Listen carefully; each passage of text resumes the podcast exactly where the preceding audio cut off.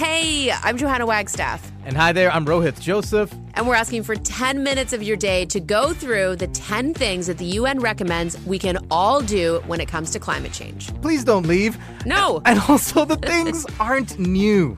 We are just wired to not do them. We promise you to help you figure out your brains, and you and your people can make better choices to combat climate change. 10 Minutes to Save the Planet is available now on CBC Listen and everywhere you get your podcasts. This is a CBC podcast. That must be you. Hey, Frank. How you doing, Chris? I'm good. How are you? Great to meet you. Nice to meet you. You uh, you look like you've been working out in the sun. Huh? I have been. That voice you hear is Frank Morton. He's a farmer in Oregon's Willamette Valley. These were planted a few weeks ago for. Frank is tanned and fit with a corona of salt and pepper hair.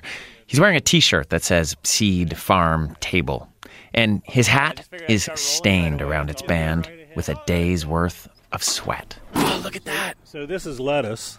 this is the probably the only lettuce you're going to see today that you recognize as lettuce. Frank is a lettuce grower and breeder, a pretty famous one in the world of specialty greens. He's a pioneer in the high stakes, big money business of shipping packaged lettuce. Though most people these days take bagged salad greens totally for granted as just this edible commodity that magically turns up on the shelves at Safeway or Loblaws, when Frank was starting out, bagged lettuce was still considered a produce farming holy grail. I actually got into this looking for a farm that had a new idea. This was 1981. And I came to this farm in north of Seattle called Pragtree Farm. It was operated by a guy named Mark Musick. Mark Musick's another lettuce pioneer. He showed me around his farm a little bit, and right away it was clear that this was not a normal farm at all. He was selling mostly wild greens, cattails, uh, lamb's quarter, dandelions, sheep sorrel, all that kind of stuff. The most important thing he taught me was how to get it from his farm to Seattle. He put it in a paper bag and put that inside a plastic bag and sealed it up and put that in his walk-in cooler. And the next day the UPS driver the parcel delivery service would come along and pick that up and would take it to a Seattle restaurant. That was the most important piece of information of all before long, Frank was working his own farm, and I don't want to minimize the novelty of what he was growing. This was the early 1980s. The word salad in those days still meant iceberg lettuce, or less often, romaine, or maybe, if you were really fancy and it was in season, a head of Boston Bibb. Frank Morton was mixing way more interesting greens than that. So there would be a layer of one kind of lettuce, and then a cress, and then arugula, and then a different lettuce, and then some chicory, and then some endive, and then some parsley, and then some parsley buds, and then some, and it just went on and on in layers in the bag. Maybe 40 different edible things that could be eaten as salad. But at least in retrospect, what really makes Frank's operation stand out is how he moved it all. Frank Morton took the process he'd witnessed at Mark Musick's farm and made it transcontinental. He sold his lettuces to restaurants that were thousands of miles away. I was sending salad greens by UPS to restaurants in Boston, New York City, and Washington, D.C. We would figure out what the best way to get it was, the cheapest way. We sent it using the U.S. Postal Service for years to the Fountain Restaurant at the Four Seasons Hotel in Philadelphia. In New York, his biggest account was a place called the Quilted Giraffe, where you'd see people like Jackie Kennedy and Wall Street junk bond kings at dinner a lot of nights. In Boston, they shipped to L'Espalier, one of the most influential restaurants in town. One of the restaurants I was working with in New York City, the guy called me up one day and he said, You know what you really should be doing is patenting your packaging system. He said, That's what you should do. You would make a lot of money doing that.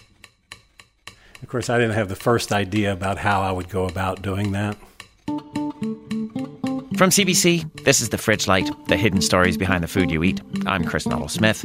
And that long haul, high end salad business that Frank Morton built in the 1980s, it wasn't just some brief historical oddity. Lettuce farmers have spent the last hundred years obsessing over how to ship their life's work over enormous distances.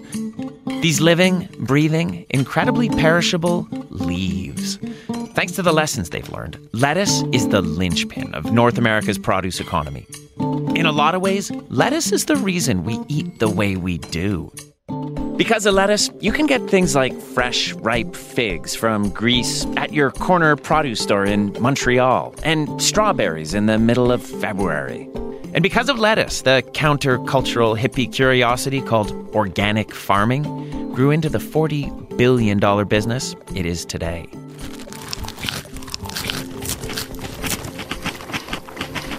In this episode, green gold.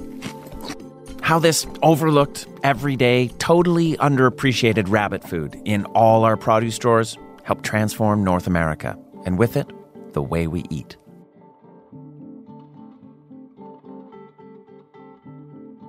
Lately, I've been reading up all I can about refrigeration.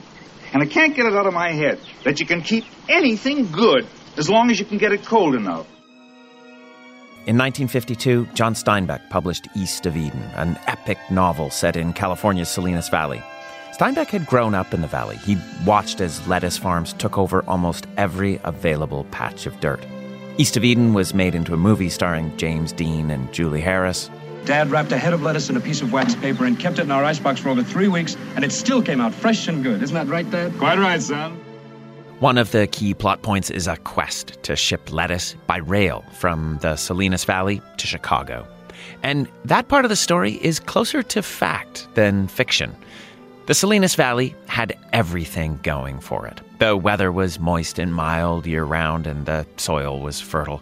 Even today, it's still called the salad bowl of the world. And what happens there resounds in produce aisles across the continent. When California flooded in the spring, lettuce prices as far away as, well, Toronto spiked by 60%. But almost as important as the area's fertility was that in the early 1900s, the Salinas Valley had rail lines running through it. Rail lines that could connect the valley's incredible abundance with hungry consumers to the east. The challenge was keeping all that lettuce from rotting before it got there, and early attempts were disastrous. If you can picture what lettuce looks like when it's moldered in your fridge for a few weeks, now imagine entire boxcars like that of green, oozy sludge. That smell, that sight were a common occurrence for more than a decade of experimenting. And as in East of Eden, the losses drove some lettuce farmers to ruin. But by the 1920s, produce packers in the valley had learned how to get trainloads of lettuce from Central California all the way to Chicago and New York. And the key, the thing that allowed them to finally do it, was a little known variety that came to be called iceberg. The reason it's called iceberg lettuce is that it can actually be packed in ice and can maintain a temperature at 32 degrees. This is Gabriella Petrick, a historian at the University of New Haven who studied the rise of the industry. It also has a fairly long shelf life of about 21 to 26 days, and you need 14 of those days to get to Chicago at the time. The Salinas Valley had another advantage, apart from just climate and soil and rail lines. It had a serious electric power grid also. Enough of a grid to support a sudden boom in ice making plants. These people are making 30,000 pounds of ice a day. When you're shipping iceberg lettuce, it's not just about the ice in the crate. What they learned by the 1930s literally shave the ice and they'll blow it in on top. So a quarter of the rail car that goes from Salinas, California to Chicago or New York City is simply ice and water.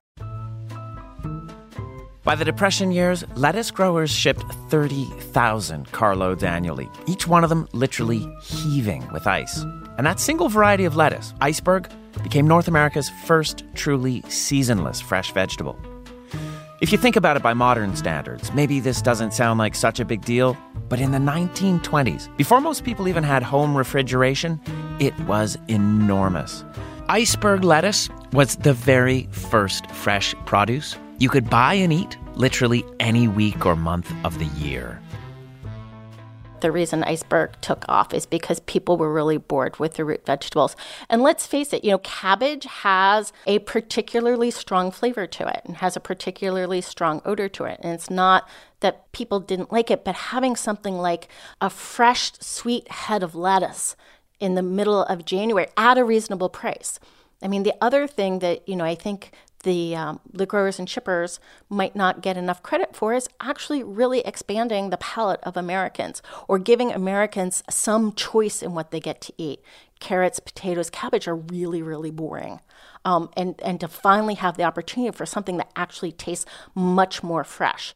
By the mid to late 1920s, at least for the people who could afford it, every day was a salad day. You can see it in the cookbooks of the time. In 1926, this unbelievably prim, aspirational, high society compendium of salads came out. It was called the Edgewater Beach Hotel Salad Book. Brillat Savarin said, A dinner without cheese is like a pretty woman with one eye. He might have added, and a dinner without a salad is like a pretty woman with both eyes missing, for one is blind indeed who omits salad from the dinner. The book was hugely popular, stayed in print for more than three decades. And the recipes that ran through its 300 pages were definitely of a time. Common ingredients in those salads included cream, cheese, pineapple, beef tongue, and my personal favorite, maraschino cherries. The recipes called for a bunch of different kinds of greens, too. A surprising number, from endive, chicory, and dandelion to romaine lettuce. But the most common type was iceberg. Not that the Edgewater Beach Hotel salad book's recipes called it that. They referred to iceberg lettuce just as lettuce. As iceberg's fortunes grew, so did the fortunes of the people who controlled the market. Lettuce quickly became a source of enormous and concentrated wealth. Shipping lettuce from California to Michigan or Moncton wasn't the same as driving a produce truck to the local market. You needed money to build ice plants and packing houses, to negotiate with the rail companies. That reality totally changed the structure of local produce farming. Before long, a handful of major grower packers with names like Bruce Church and Bud Antle dominated the industry. Gabriella Petrick calls them the lettuce barons you know, we have this uh, illusion that the depression, everybody was wiped out, and you've got these poor farmers everywhere. This was not the case in the Salinas Valley. Those guys got really rich really fast because of the way that they structured the business dynamic of it. You know, owning the land, but also owning the ice plant or the packing plant or the trucks that you use to transport the lettuce from one place to another or the tractors those all become really important to actually the financial success of you know the small handful of guys that sort of pioneered it so if you're a smaller farmer who wanted to grow lettuce, you could certainly do that, but you had to contract with one of the packers who then packed it and shipped it off for you. By the 1950s, iceberg was the most frequently consumed vegetable in America. And by the dawn of the 1960s, an average American ate more than 20 pounds of the stuff every year. And those lettuce barons, Bruce Church and Bud Antle and their contemporaries, kept working to make their product longer lasting, even more shippable. One technology they perfected, called vacuum cooling, could flash chill whole lettuce heads from the inside out. Iceberg became so transportable that the US military even shipped it to American GIs fighting in Vietnam.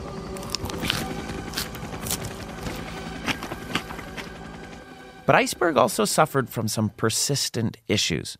First off, well, it was iceberg, watery and flavorless.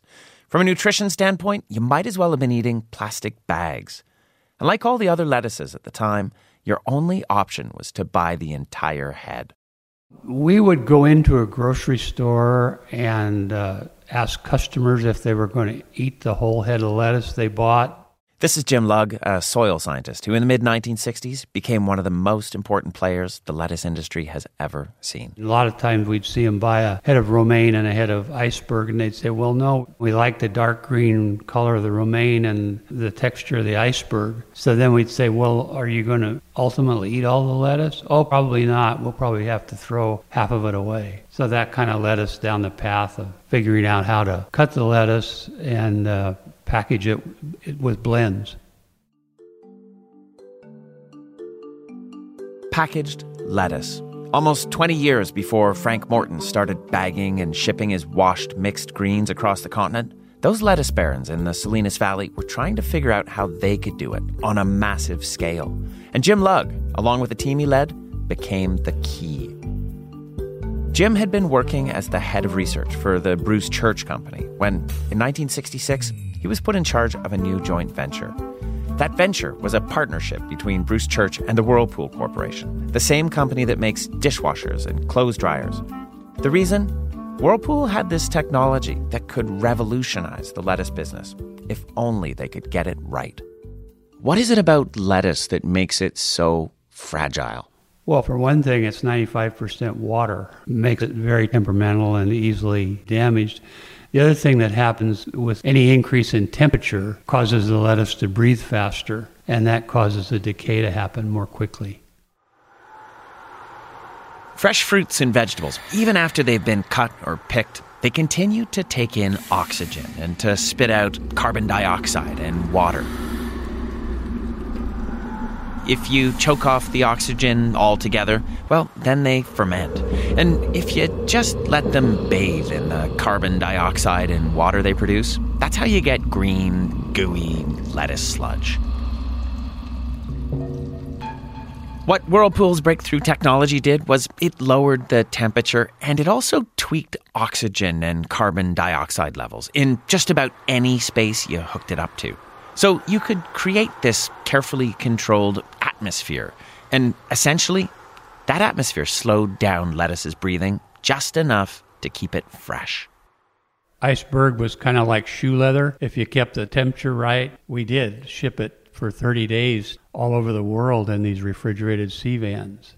But the romaine and tender leaves or butter lettuce, those are much more delicate and they don't keep as well. Jim Lugg's job was to find a way to create that same sort of controlled atmosphere, not in some giant shipping container or in a refrigerated van, but in individual lettuce bags. If you could do that, then you could ship more than just iceberg. You could ship any kind of lettuce. And theoretically, at least, it could last in that bag for weeks. So, what we did was we worked with the polymer chemist those are plastics experts. And figured out how to get films that were differentially permeable. Differentially permeable means that they have one permeability for oxygen and another permeability for carbon dioxide. So we let oxygen in to keep the product alive, and carbon dioxide could go get out through the package, so it didn't get too high and cause an off flavor. For a salad bag to work, it had to be this incredibly complex piece of engineering. There's always layers in that package, which you can't see because the layers are so thin. Layer one and five are seal layers. Layer two could be an oxygen transmission layer. Layer three could be great for printing, so the optics are beautiful, so you can't resist buying that package of lettuce. Mm. And layer four could be for carbon dioxide management. And every different type of lettuce or salad blend breathed at a different rate. So each type of lettuce required its own degree of differential permeability. Each one of those bags had to be a mini biosphere. And there was another issue.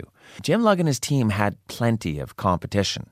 Dole, for one, the fruit business behemoth, was working on its own bagged salad project. And another company, a tiny organics outfit called Earthbound Farm, was also on the case. What everybody in the business knew was that mixed, washed, packaged lettuce could be a gold mine. While entire heads of iceberg and romaine still went for 50 or 60 cents, specialty lettuce farmers like Frank Morton could command almost any price. Hey, I'm Johanna Wagstaffe. And hi there, I'm Rohith Joseph. And we're asking for 10 minutes of your day to go through the 10 things that the UN recommends we can all do when it comes to climate change. Please don't leave. No. And also, the things aren't new. We are just wired to not do them. We promise you to help you figure out your brains, and you and your people can make better choices to combat climate change. 10 Minutes to Save the Planet is available now on CBC Listen and everywhere you get your podcasts. I think it had a lot to do with the food revolutions that occurred in the 1970s and 1980s. This is Julie Guthman, a geographer from the University of California, Santa Cruz, who studied the rise of big organic. The real switch happens in the 1980s, and I attribute it a lot to these kind of maverick restaurateurs who took a palate from Europe and brought it to the States. You know, I'm most pointedly thinking of Alice Waters. Alice Waters is the chef who opened Chez Panisse, a famous restaurant in Berkeley. She's kind of the fairy godmother of the modern, fresh, local, and organic movement. Absolutely. And Alice, so the legend goes, went to France for maybe a year and spent some time eating fresh forage food and was so impressed with the kind of freshness and seasonality of the ingredients. And she was enthralled with the mesclun mix. And so she would source directly from her farmers and started featuring mesclun salads at the restaurant at Chez Panisse. And so a few other chefs caught on to this. You started seeing organic mesclun featured on restaurant menus, particularly high end restaurant menus. I mean, just imagining that today, I think we look at mesclun as such a commodity. It's like, oh, it's another spring mix. At the time, it was Yeah. a really big deal, wasn't it? It was a huge deal. It was very rare.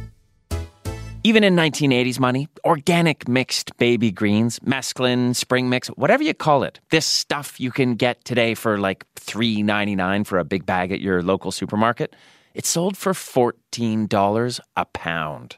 But growing, harvesting, bagging this stuff, it wasn't like growing carrots or organic cabbage. Mesclun mix was a lot like iceberg had been in the 1920s. Getting it to market took incredible amounts of cash. And so the world of organics adapted. Exhibit A, the tiny two and a half acre operation called Earthbound Farm. Earthbound didn't even exist until the early 1980s, but the couple who owned it, Drew and Myra Goodman, they were all ambition and smarts.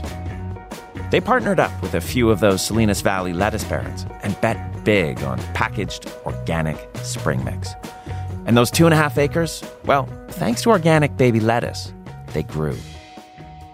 I think it was one of the first commodities to kind of reposition organics as something that was appealing to upscale folks rather than to countercultural hippies. And so it was one of the first to get some real traction in retail establishments other than health food stores. Since then, the array of produce and products that are available organically has expanded so you can get almost any food item produced organically. I think it was kind of the leader, as it were, of this transition from the hippie food to what we call yuppie chow. The organic movement would never be the same.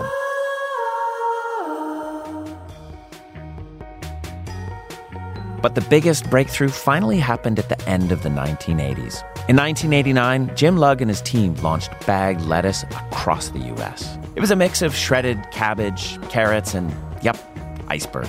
But it was an instant hit. Before long, people who'd only ever tasted iceberg and romaine were eating arugula, baby kale, mizuna, and baby spinach. And not at fancy restaurants, but for Tuesday night dinner. And a lot of the technologies that were developed to ship lettuce spread throughout the produce industry. That controlled atmosphere system that Jim Lugg and Whirlpool worked on mmm. is used today around the world for fresh, tender fruits like blueberries and strawberries. And all that progress has dramatically changed what we see in the produce aisles. Here's Jim Lugg.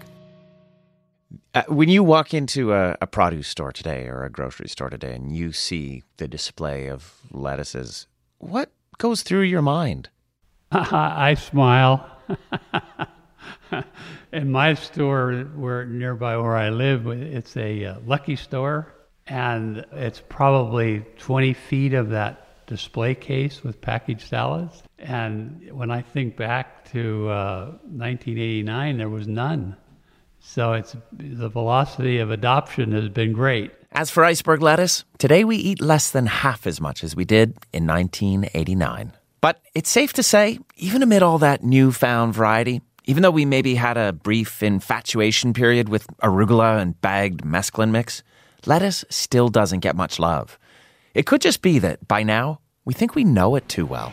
It's sort of one of the workhorses of the kitchen that nobody talks about. This is Amanda Cohen. She's a chef from Toronto who runs Dirt Candy, a celebrated vegetable focused restaurant in Manhattan. When it's sitting in your fridge and you're just sort of looking around, you're like, ah, look at that. If I take this lettuce and this tomato and this, or, you know, half rotten onion, I have a salad. It's all there. It is working so hard for you at all times. Plus, it's delicious. And there's so many different kinds. People don't talk about how many different kinds there are. How many kinds do you use? In the restaurant, whew, right now we're probably at like 10. Can you tell me what you do with them? Uh, we have arugula on our fennel dish. We have radicchio, endive, romaine. You're squinching your eyes closed really tight trying to think about it. Keep going. I know, I'm trying to remember. Uh, watercress. Amanda uses Boston lettuce to wrap Dirt Candy's seared Brussels sprouts tacos and iceberg in their carrot sliders. And coming in the next week and a half, we're actually going to have a lettuce soup. I'm sorry, what? lettuce soup. Why does lettuce only have to be for a salad? Why can't we sort of switch how we're thinking about it and, you know, use it as people would use other vegetables? Most vegetables always get incorporated into soup somehow. So why not a lettuce soup? Amanda is actually using that lettuce soup as one of the centerpieces for the restaurant's new tasting menu. How does it taste? What do you do? We make a really light, bright stock uh, with onions and garlic, cilantro, some coconut. Coconut uh, is a really good ingredient for giving uh, body to soups. A little bit of peanuts. And then we bring that to a boil, strain it off, and then add the lettuce actually and let the lettuce just just cook for like a minute or two until it softens and blend the whole thing up. What is it? Does it, it, it taste lettucey? I'm, I'm imagining. Yeah, it tastes like just bright hot lettuce, which probably doesn't sound that delicious, but it actually is. It brings out this totally different quality that you would get in a salad, where I think in a salad, mostly what you taste is the texture of it, and here you really get to taste the flavor of it. And one of my pet peeves in most salads is that people way overdress them, and you're never allowed to actually taste the lettuce. So maybe the problem with lettuce is we don't do enough cool things with it the way Amanda Cohen does. But another thing is most of us are eating pretty, well, boring lettuce varieties. A lot of them are bred and grown for ease of shipping and longevity instead of taste. Another chef I know, Rob Gentile of Toronto's Buca restaurants, that's never been a problem for him. Lettuce in the Italian uh, world of food and cuisine is, is very, very important. Italian lettuces and Italian salads are always very intense in flavor. Rob's family loves lettuces and greens enough that when they first moved to Canada in the 1960s, they used to grow out their lawn every spring so they could pick and eat the dandelion leaves. The menus at his restaurants are loaded with odd, bitter, or herbal, and even grassy tasting varieties that look nothing like what you can buy in your average produce store. Like this one lettuce called Minutina that he has grown specially for his restaurants. So oh, this, cool looking. It looks like a weed. It looks like something from my lawn. He brought the seeds back in his suitcase after a trip to Italy. It looks like grass, but it has a whole bunch of little offshoots of spiny points coming off the side of the blade, I guess you can call it. And it grows, uh, they'll cut it for me at about between four and six inches long. And uh, we use it as garnish, and it, and it adds a really nice green bitterness to a lot of different dishes. Rob, this is incredible. Like it's it's I don't know how to describe it. It's like it, it just sets your whole mouth like it's bitterness, but it's way more interesting than that. You can't get it in Canada. You might as well just try and grow it, right? Another lettuce he goes nuts for. It's a thing that most North Americans wouldn't even recognize because this lettuce is as much about its stems as its leaves. I love puntarelle. It is a varietal of chicory that grows a heart in the middle of it that's very much like a fennel bulb. And if you ever have a chance to, you know, Google puntarelle and, and take a look at the photos of it, it's it's stunningly beautiful. Look it up. It's pretty sweet. So there's all these wonderful, you know, stalks that grow individually, but are all attached to a bulb at the bottom.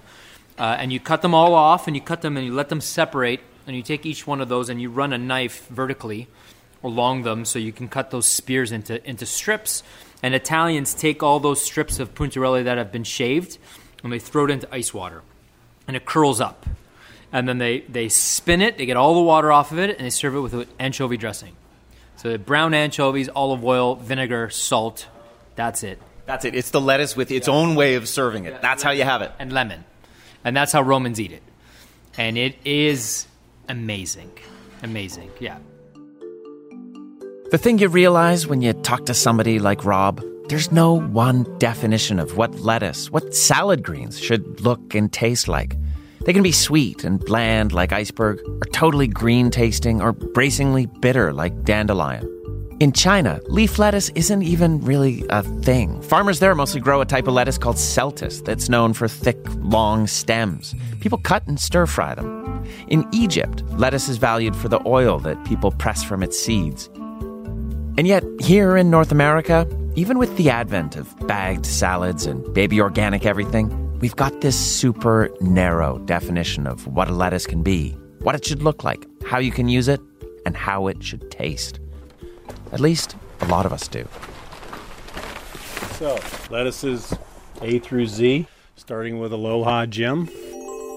This is a cross between a Hawaiian lettuce called Manoa and a lettuce that I created called Leopard. You'll see out in the garden, I've got, I don't know, 20 varieties from that same cross. They're all different colors and shapes and sizes. Remember this guy, Frank Morton? Yeah, in the 1980s, he was a boutique long haul lettuce kingpin. But today, he's one of North America's most prolific organic lettuce breeders. His company, called Wild Garden Seed, sells organic seeds to growers around the world. So, lettuce comes in different colored seeds. Which one is that? This one's called Emerald Fan. This is Flashy Butter Oak. This one is black. This is uh, Guildenstern. Most of these are my varieties. Frank's catalog is maybe the greatest cure I've seen for anyone who thinks all lettuce is the same. He's got old heirloom varieties from the 1700s and a stem lettuce that's originally from Egypt. He has lettuces shaped like deer tongues or with ruffled and sawtoothed edges. He even has more than 20 different kinds of iceberg. And his romaine selection stretches across five pages in the catalog. There's everything from sweet, dense, tiny headed gems that could fit in a teacup to a speckled pink and bronze variety that looks like it comes from a museum of modern art. So, how many different varieties of lettuce do you have seed for right now? Um, I kind of lose count. I think it's uh, a uh, hundred lettuces right now. There's actually 114, and more than half of those are varieties that Frank bred himself. One of the varieties he shows me is so dark red under the Willamette Valley sunshine, its color looks almost black. Black lettuce. That particular variety's got a pretty great backstory. So, when you breed a plant like this that's that dark red, it may not taste as good as a green one, but it does have more antioxidant activity. There's no doubt about that. In fact, that's why they sent my Outredgeous lettuce to the International Space Station.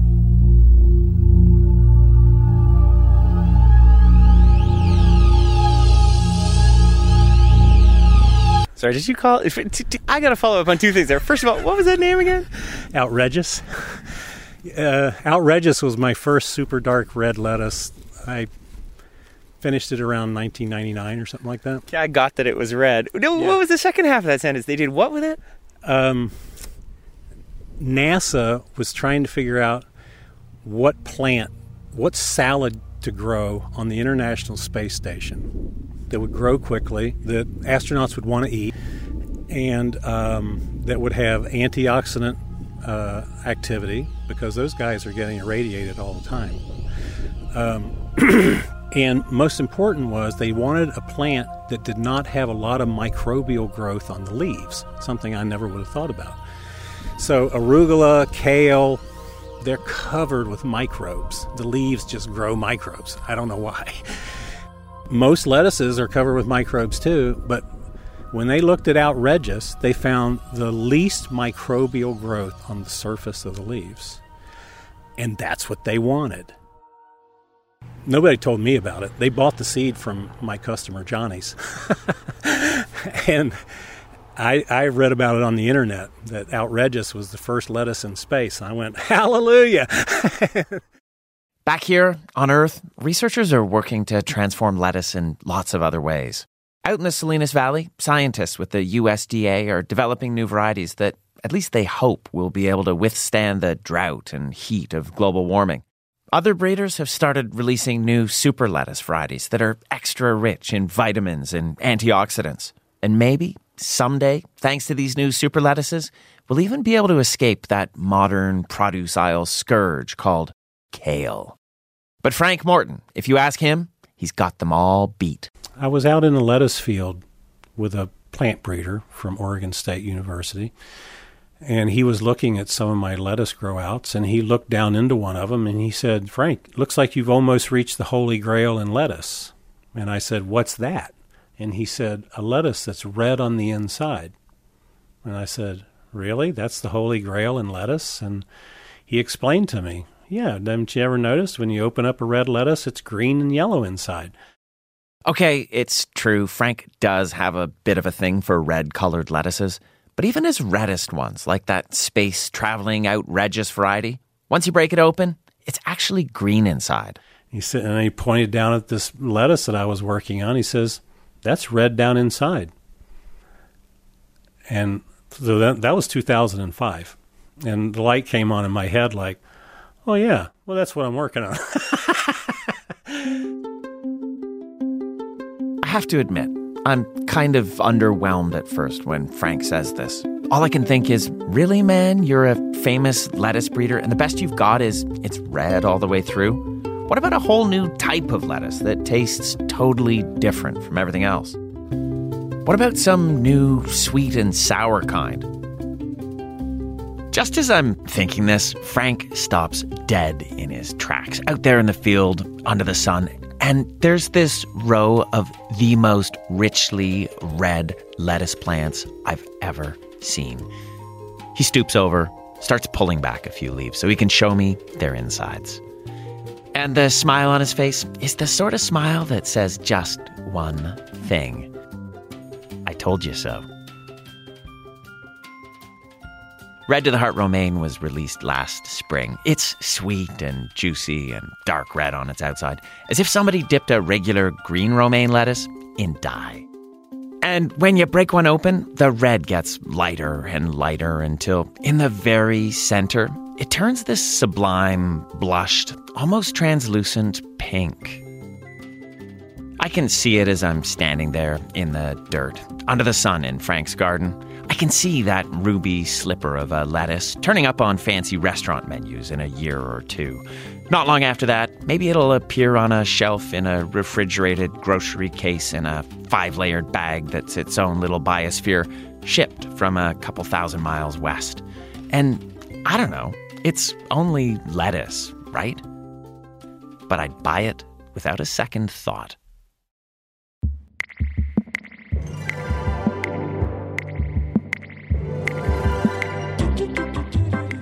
This is The Fridge Light.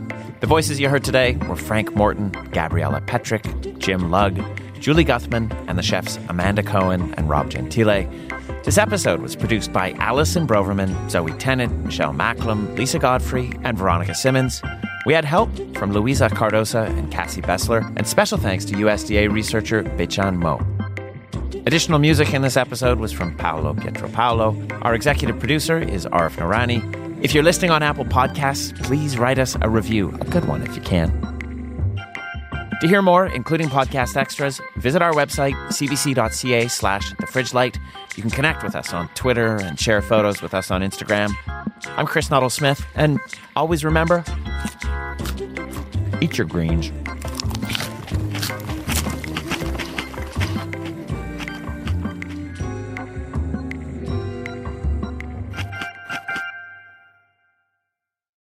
For more CBC original podcasts, go to cbc.ca slash original podcasts.